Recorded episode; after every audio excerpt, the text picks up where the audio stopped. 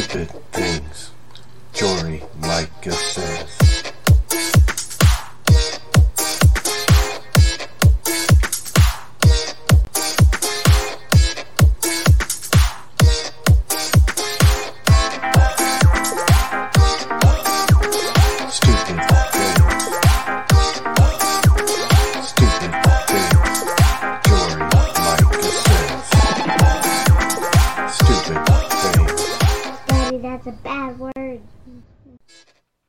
Hey, what's going on, everybody? Welcome to our first ever live episode of Stupid Things Jory Micah Says.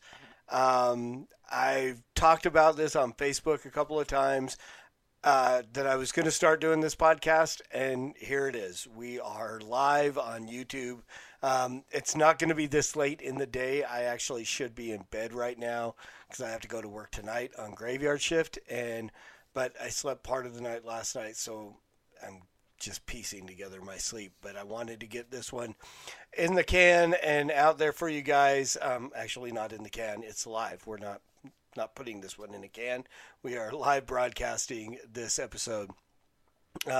So I know I said I was going to probably do something daily. I don't know if I'm going to end up doing a daily thing, but at least a couple of times a week. It'll probably be earlier in the morning, around 7:30, 8 o'clock, before my daughter gets up, stuff like that. But why are we even bothering to do this podcast? Why am I being, as I was told by a very good friend of mine, and I love him, but I disagree.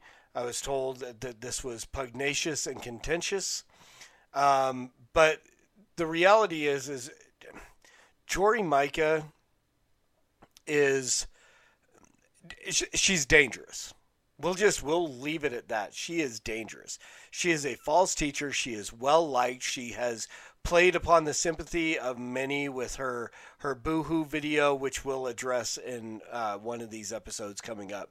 I actually did an episode of, I don't know if it was The Master's Dog or Let Me Tell You, another podcast a year or so ago on her boohoo video she did after John MacArthur told Beth Moore to go home. Or, well, he didn't really tell her to go home. It was, yeah, you know the situation. But so she was so upset, and that was when she really started to gain a lot of followers. As she made this boohoo video, or I actually just did a video on Rachel Held Evans, and I think Jory Micah decided she was going to jump into the void left by her and just... a double portion of cray-cray from what Rachel Held Evans did. So what this is going to be is it's not going to be a long podcast. I mean, this countdown on here was 5 minutes, and so that's going to be the longest portion of this podcast is that countdown, more than likely, maybe a little bit. I'm going to try to keep this to a 15-minute, so 10 minutes of me talking. No more than that, just kind of breaking down some of the ridiculous stuff. She is so active on Twitter. She's very, very active and has a lot of followers on Twitter, and that's where the majority of her ridiculousness comes from. So I'm going to just respond to a couple of things that she says. They are screenshotted because... she's blocked me in many places, so I have a burner account that I have there being used for her to monitor the stuff she says, and I find it so hard to bite my tongue and not say anything and end up getting blocked again. But so I'll throw up a screenshot of some of the stuff that she said, and then we'll go from there. So today, our first episode is kind of a doozy. So this was posted on April 1st, and I was hoping it might be an April Fool's, but, I mean, Jory is a fool, and bottom line, she is a fool, and so highly unlikely that she's making April Fool's tweets, right? So this is, whoever believes in hell shall be saved, from the fundamentalists. So here again, what Jory Micah's shtick is she is very woke. She's very anti-white evangelicalism, even though she is, you know, her white privilege is showing.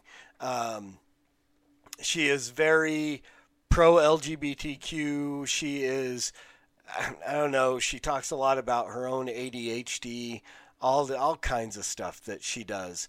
So, but yeah, like I said, she's Rachel Held Evans times two. She, you know, doubles down as much as possible on the fact that, you know, the Bible isn't the word of God or inerrant or this or that. It's written by men. It's blah, blah, blah, blah, blah. And so here, of course, she has a real issue with fundamentalists. And so she's making the statement that we would believe this. And I mean, I don't know where she even gets this from. I don't even know where this comes from. I mean, again, we understand fundamentalists is the fact that, and again, she's had a whole bunch of tweets around this and in this time that hell doesn't exist. So now she's, you know, Rachel Held Evans, add in a little dash of Rob Bell, you know, or she's trying to live her best life now with some Joel Osteen. You know, she's just, and this is why I decided I'm going to talk about this one person, because you've got all these other false teachers. Kenneth Copeland has his thing, COVID, go away. And Joel Osteen has his best life now. And Beth Moore, and blah, blah, blah, blah, blah, on and on and on. Paula White, she is like taking bits and pieces from all of these people. She is like the Serpentor of false teachers. If you 80s kid cartoon guy, G.I. Joe, you know what I'm talking about. She is, you know, the just the conglomeration of all the DNA of all these false teachers, and she puts them together. So here she's on the Rob Bell tip, and you know, Rob Bell, hell doesn't exist, hell isn't eternal, all these different things. But because we talk about the fact that people will go to hell, and this is what the Bible says. These are Jesus's words. Those who do not believe are condemned already, John 3:18, right? We all know John 3:16. No one goes to John 3:18 to recognize the fact that Jesus talked a whole lot about hell, about and no, not just Gehenna, not the burning garbage dump that outside of Jerusalem. Jesus spoke quite often about the fact that people go to hell. If you do not believe the gospel, you will go to hell.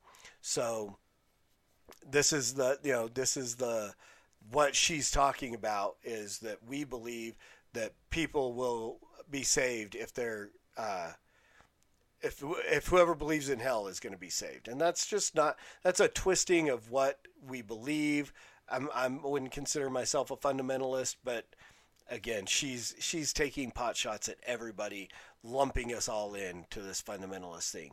No, in no way. We believe that those who repent and believe in Christ will be saved. And that's the escape from hell.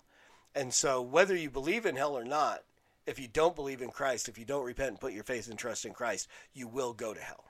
And that's the bottom line. And it is our job as Christians to continue to preach the gospel and share that with others.